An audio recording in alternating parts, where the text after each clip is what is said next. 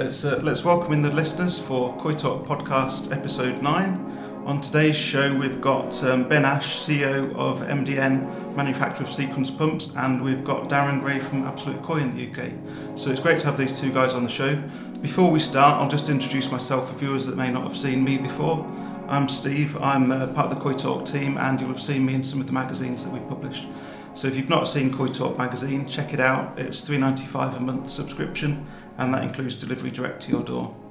So let's uh, let's make a start with episode nine and pass over to to Ben and Darren. So Awesome. welcome. Hey, thanks for having us. Appreciate it. Yeah, it's good to have you in the in the studio here. So uh, you've made a, a quick trip across to the UK, I see. Indeed. Yeah, still uh, getting through some jet lag, but uh, we're good. Yeah. So how long have you been across? Uh, when did I get here? Roughly early, early uh, yesterday morning, and yeah, I was uh, fighting no sleep on the airplane and fighting to stay awake at dinner last night, so I got some good sleep, and now off to the races today. Oh, fantastic. Well, hopefully you won't uh, doze off in the studio here. We'll uh, we'll give you a nudge if you do. All right. Yeah. Good. So, in terms of um, starting off, then let's let's take a look at the history of um, sequence pumps. Uh, Yeah. if you want to sort of tell us the background to to sequence, so I know they've been historically known in the UK. Um, there's been a short short period, and now you're back again. Yeah. Let's tell us more about that. Uh, indeed. So, I guess uh, the place to start is how we even got into uh, being a supplier of pumps to the koi carp hobby. Um, and that goes all the way back to the early 80s. Um, I want to say 1985 in Southern California when um, we were manufacturing our pumps and specifically for industry. Um, I, I think the uh, the biggest market at the time was anodizing and metal finishing, so pumping chemicals actually. Um, and we had a gentleman named Frank Caswell who was a Japanese koi enthusiast. He was importing koi into the Los Angeles area and breeding them there. Uh, the name of that company was called Koi Co-op, and they were really tired of uh, the submersible pumps that they were using at the time um, failing. Yeah, when they would fail, they were oil-filled bearings, so they would put oil into the into the pond, and it would like kill the koi. Yeah, they're really expensive prize Japanese koi. Um, and then also, you know, back then they were just they weren't like a really um, specialized submersible pump at the time where you know it was built for continuous duty they were using big pumps that were um, you know sump pumps when a basement would flood you would put the pump into the basement and pump it out and it was like an intermittent duty type of deal Right. So that's where it all began for you then. That's where it started. Wow. And so, um, you know, they were tired of using those those pumps, not really specialized for koi's and uh, or koi ponds, and they said, "Hey, get us a pump that we can use outside of the pond, and that is not noisy and it's quiet and it doesn't take a whole lot of electricity, right?" And I think at that time, this my father was running the business and. He told the guy to get lost. He told Frank to get lost a couple of times, but he was very persistent, and thankfully he was because then finally once we crafted a pump for the application low low head pressure right high flow it was a really easy um, transition from the current configurations of pumps we were making um, to to cater to this application where we we uh, I guess the biggest thing would be low RPMs. We applied a low RPM motor to the pump. It it did a ton of flow, uh, low electricity, and all of a sudden the koi keeping community in Southern California just latched onto the name, and that's where Sequence really got its legs. Right. I'm with you. So, pardon me. And th- so from that point on, like it, it went out from Southern California and all up the West Coast across the US. And shortly, I would say into the 90s is when um, we had some relationships form with some of our partners over here in the UK. A company called Furs um, out of Nottingham. They did is of all things lightning protection, but they had a little garden and pond type of application, and that company was bought and sold and evolved into more pump processing, um, and it changed hands a number of times. But you know, through that development, um, you know, the same type of application of the sequence product was done over here, and I think we we developed a pretty good following, and um, it came from just you know applying a product that would hold up into the field and last a long time. I Fantastic. Think. So that's that's where the history of the business is around products that have been reliable and and efficient at the same time, I suppose. Yeah, yeah. So where does that bring you to in the current UK market? How do you see the market now? Yeah, well, I mean, we are going to rely heavily on uh, Darren to guide us on where it's at. Obviously, things have changed quite a bit.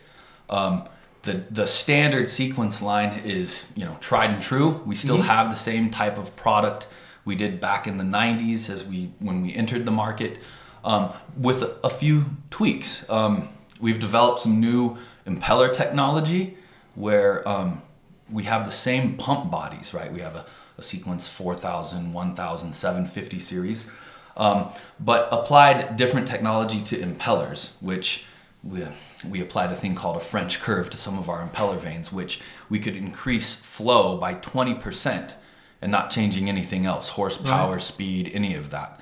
So that's a pretty big boost in performance when you can still keep it to the legacy product. Um, so that's new, and I think that that's helpful. But since then, a lot of um, new products have hit the market, right? And they're coming out of everywhere. So it's a different competitive landscape today. And in terms of your, your situation in the UK now, what's, what's your setup? How do you work? So it's exclusively through Absolute Koi mm. and, um, you know, through a, a two-step distribution model. Right, okay. I yeah. suppose that, that's where we bring you onto the, that's onto Darren the scene, Darren. Yeah. yeah, I mean, we're delighted to be involved with um, such a strong brand that's, um, you know, even today uh, uh, got a, a, reputation for being very extremely reliable. We've got customers, you know, calling uh, going back 15 years. You know, that the sequencers, you know, getting a little bit tired and can they want to swap it out for a new one to to uh, you know stop them changing pipe work and is so so pleased with the longevity of the pump. They want to just replace it like for like.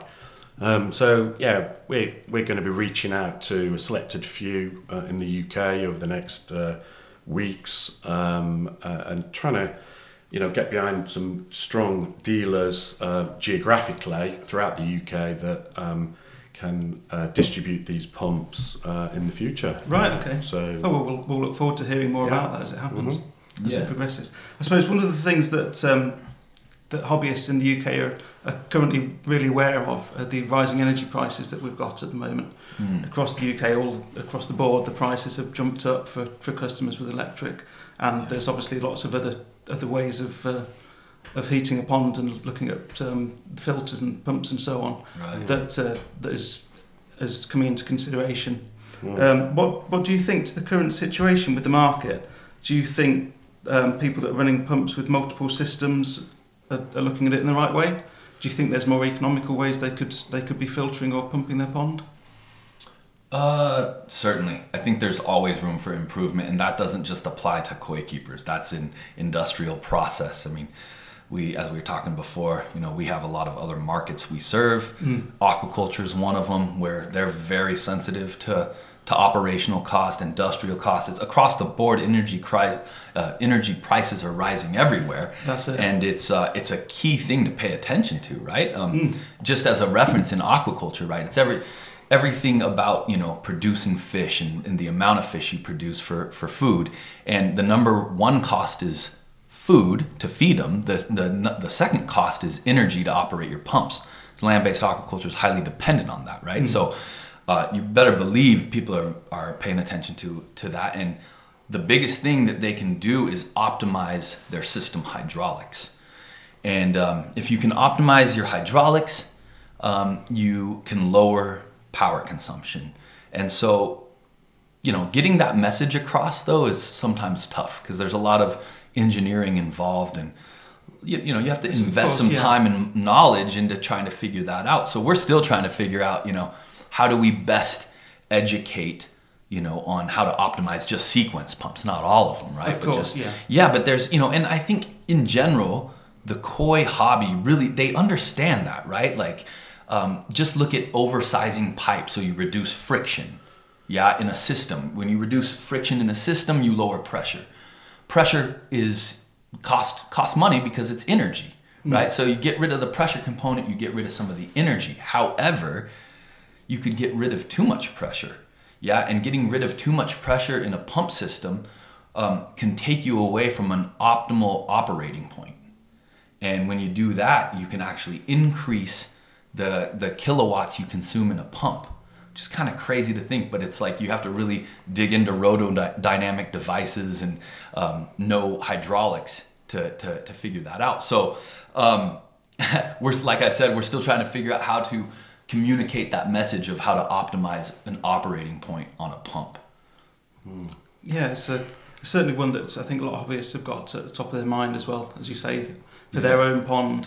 Um, in terms of looking at sequence and, and the, the products that you have, the range, the the um, the range is known for its quality, economy, and build quality. Sure. Is that something that you you think you've built on over time, or how how has that progressed? For, Yeah, indeed. I mean, quality's always been one of our key selling features, right? We've we don't offshore any of our production of our motors, which I mean that just speaks to buying a quality product, right? You've got to sacrifice something if you're gonna lower cost in some ways, um, but also um, building in you know things like low RPM motors, yeah, um, quality bearings in a motor, um, having a good QC process just in your production, yeah, enclosed impellers. These are all things that build into the quality, to the efficiency, and to the longevity of a pump. Absolutely. Yeah, indeed. So in terms of um, the the market now that you've you've got in the UK, you've, you've mentioned that you're looking at, uh, at distribution. What sort of timescales are you looking at for that? Um, well, we've got stock of the pumps now. We've taken the first delivery. We've got some marketing to do through social media, but it's also about picking the right uh, distribution channels as well. You know, we, we don't want to offer it out to every koi dealer um, throughout the UK. Um, we all know it's very fragmented, so we, we're looking for uh, partners that are prepared to have some stock and really get behind the product. Um, um, uh, and and that's going to take a little bit of time. But geographically, you know, we'd be kind of looking for dealers in the south, um, as well as the north, and kind of you know five or six really strong, reputable dealers that uh, can get around the product. Um, so yeah, we're, we're ready to go. Yeah. You know. So have you got uh, got dealers lined up for that, or you Yeah, we've reached out to a few dealers that have shown a lot of interest. Um, you know, the, the, we've had snow the last uh, few days, so you know the, the season's about to, to start, and everybody's you know positioning themselves into a busy 2022. Um, so yeah, we'll we'll be uh, looking to uh, quantify those dealers in the next few weeks and really get some um, firm arrangements set set out uh, in in the near future. Great. In terms of looking at the range of products, what kind of uh, product scale have you got? What uh, what size is the range for, for hobbyists?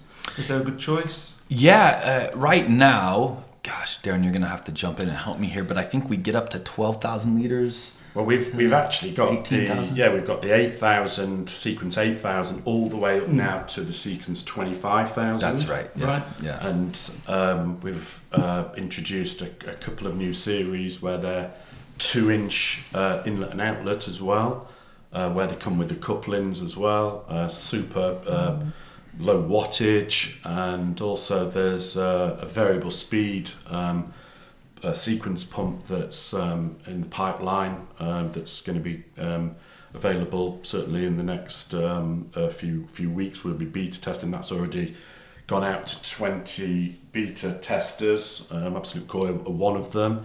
And we'd like to have that pump on show at some of the shows that's coming up in the Yeah. UK. Um, uh, in the near future, we'll have wet demos there, and Ben's going to join us at the show as well, where we can answer any questions Yeah. and um, you know um, there's a there's a lot of um, emphasis on price of pumps you know so like Ben says you know it's about educating um, koi keepers not only to how much these pumps cost at the point of sale but you know their their running costs their the the cost of purchase the true cost of purchase you know how long is it going to last you know it's no good uh, it being um, cheap to buy and uh, you know it's going to let go. That's it. You don't want to Yeah, you don't want to uh, pay cheap, pay twice, do you necessarily? You No. Want to, you want to get quality for the, the price that you're paying. Yeah, that's that's a difficult thing to communicate. You know, um, people, you know, uh, uh, having challenges with, uh, you know, lots of different hobbies they've got. So Mm. you've got to try and build that in and try and explain that, you know, we've, we've got a, there's a three year warranty out on the pump as well, which is more than most pumps. Well, like I say, we've got customers that have, have gone past 10 years with Sequence that are still enjoying Sequence pumps and to the fact that they get really annoyed if they can't have another one like for like, you know, so it's a real brand, strong brand name. Hmm. And that's very rare. You know, sometimes you see a lot of products and brands come into the marketplace and they kind of like flash in the pan and then they're gone, you know. Whereas Sequence is, is just been around, it's almost like a, a household name, you know. So hmm. particularly in in the koi world and the aquaculture world, or you know, fish keeping in general, they've enjoyed that brand, and yeah, it's back. Yeah, that's it. It's good to good to see you uh, see you back in the UK. Yeah, yeah, we're happy to be back. Happy to be here. It's it's awesome.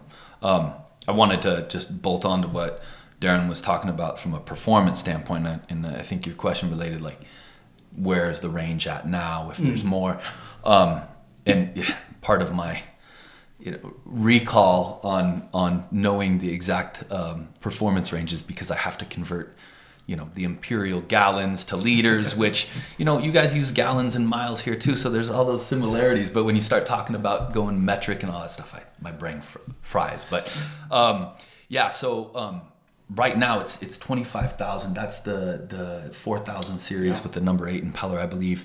Um, we have within the past 10 years we released a new pump that we call our sequence titan which is a very interesting pump. It's not like threaded ports. We actually have flanged ansi flanges on this pump. Um, three inch in two inch out big almost a seven inch impeller. Um, and i'm going to just take a stab at converting gallons to liters here but i would say it probably maxes out about 60000 liters a minute um, it's it's a pretty big pump, and we do that at low RPMs. That has been adopted by the koi keeping market in the U.S. pretty well. Um, in addition to that, you know, a big trend happening over in the states is these natural swim ponds, um, where you know they they like the fish element and the water feature element, but they want to make them swimmable and you know traditionally those those folks that are building those systems over there they like to use submersible pumps Right. for that but you know there's that risk of electric shock of having the pump inside the pond so they have to use um, the pumps out of the pond and that's what's you know given that titan series a good name over there. But i believe it has applications over here. It'd be interesting to see how it could be applied. Um, and perhaps we have more work to do on on you know how we're going to apply new motor technology.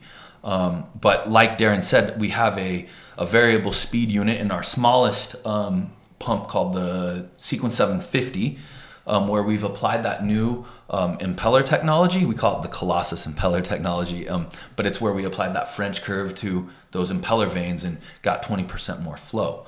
That with a DC motor um, has enabled us to kind of deploy a product for, I call it single phase applications, but residential power, um, where you can apply this this variable frequency technology. um, that in itself um, enables a user to efficiently um, utilize higher performance for lower energy, right? Bringing it back to um, energy costs. That's it. I think uh, at the end of the day, that's that's what we want, isn't it? You want the reliability, along with that at that lower cost. That's that's key to hobbyists. That's at the top of the list at the moment. It is, yeah, and and Europe in general has been really good about utilizing that technology. That's been here for a while. It's been in the UK for a while. Um, there's a number of different um, pump manufacturers who are putting, you know, they're bolting on a drive, so to speak, or a gas pedal, so to speak, on the motor. Um, and what's unique about that is the UK, Europe in general, the residential power is high voltage for us. Like Right, i- in, in 60 hertz US markets, we call that high voltage, 240 volt, right? We use 110 volts at 60 hertz. You, your uh, uh, residential voltage is 240 single phase. And what happens is you have two hot legs coming in at that voltage, which enables you to utilize what we call variable frequency technology, which is traditionally an industrial type of technology. You um, you're applying. Um, you're taking a sine wave of electricity coming in, and you have uh, a little encoder that digitizes it and tricks the motor into uh, responding to the in, the voltage frequency it sees. Right. So if you have 30 hertz of electricity coming into the motor, it's going to synchronize to that and lower the speed. But you could also ramp it up and give it 50, 60 hertz and have a respective increase in RPMs. the UK and, and Europe have been able to deploy that because you guys already have that high voltage in residential applications. Where we're at in 60 hertz, you know, 110 is our most common power in there, and you only have one hot leg. You cannot utilize that VFD technology over there, so it's been slower to be adopted. It makes us wish we're all Europeans and in it. the UK, yeah. right? If Yeah You could move the business across. yeah, yeah, exactly, right. So we've, in in one sense, it's being that we didn't deploy a technology like that. Maybe we kind of fell behind a little bit.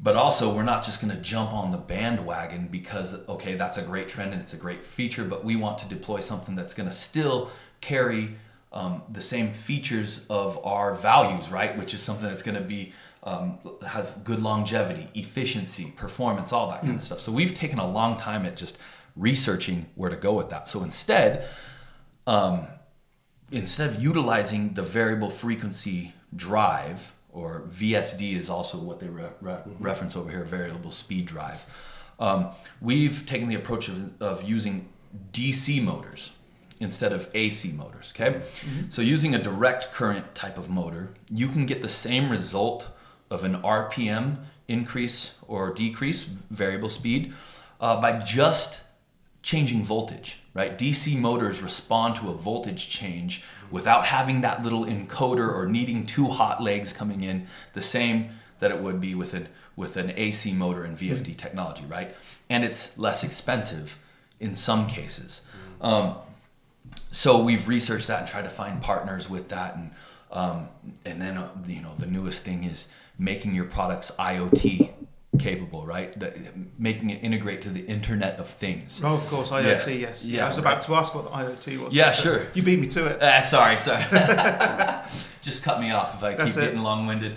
Um, but that's taken a while to develop and Hmm. make sure it's good. And you know, when you DC motors tend to operate um, a lot hotter, they they carry more heat.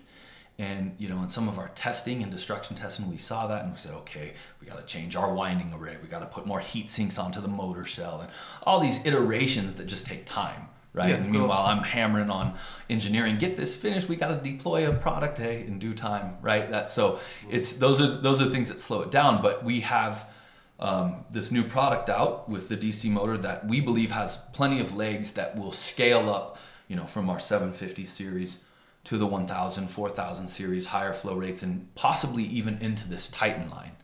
Um, and with that, I think that that could be a, a, a pretty significant thing because we can achieve high flow rates, high turnovers um, at very, very low RPMs, which low RPMs equate to low energy, low kilowatts.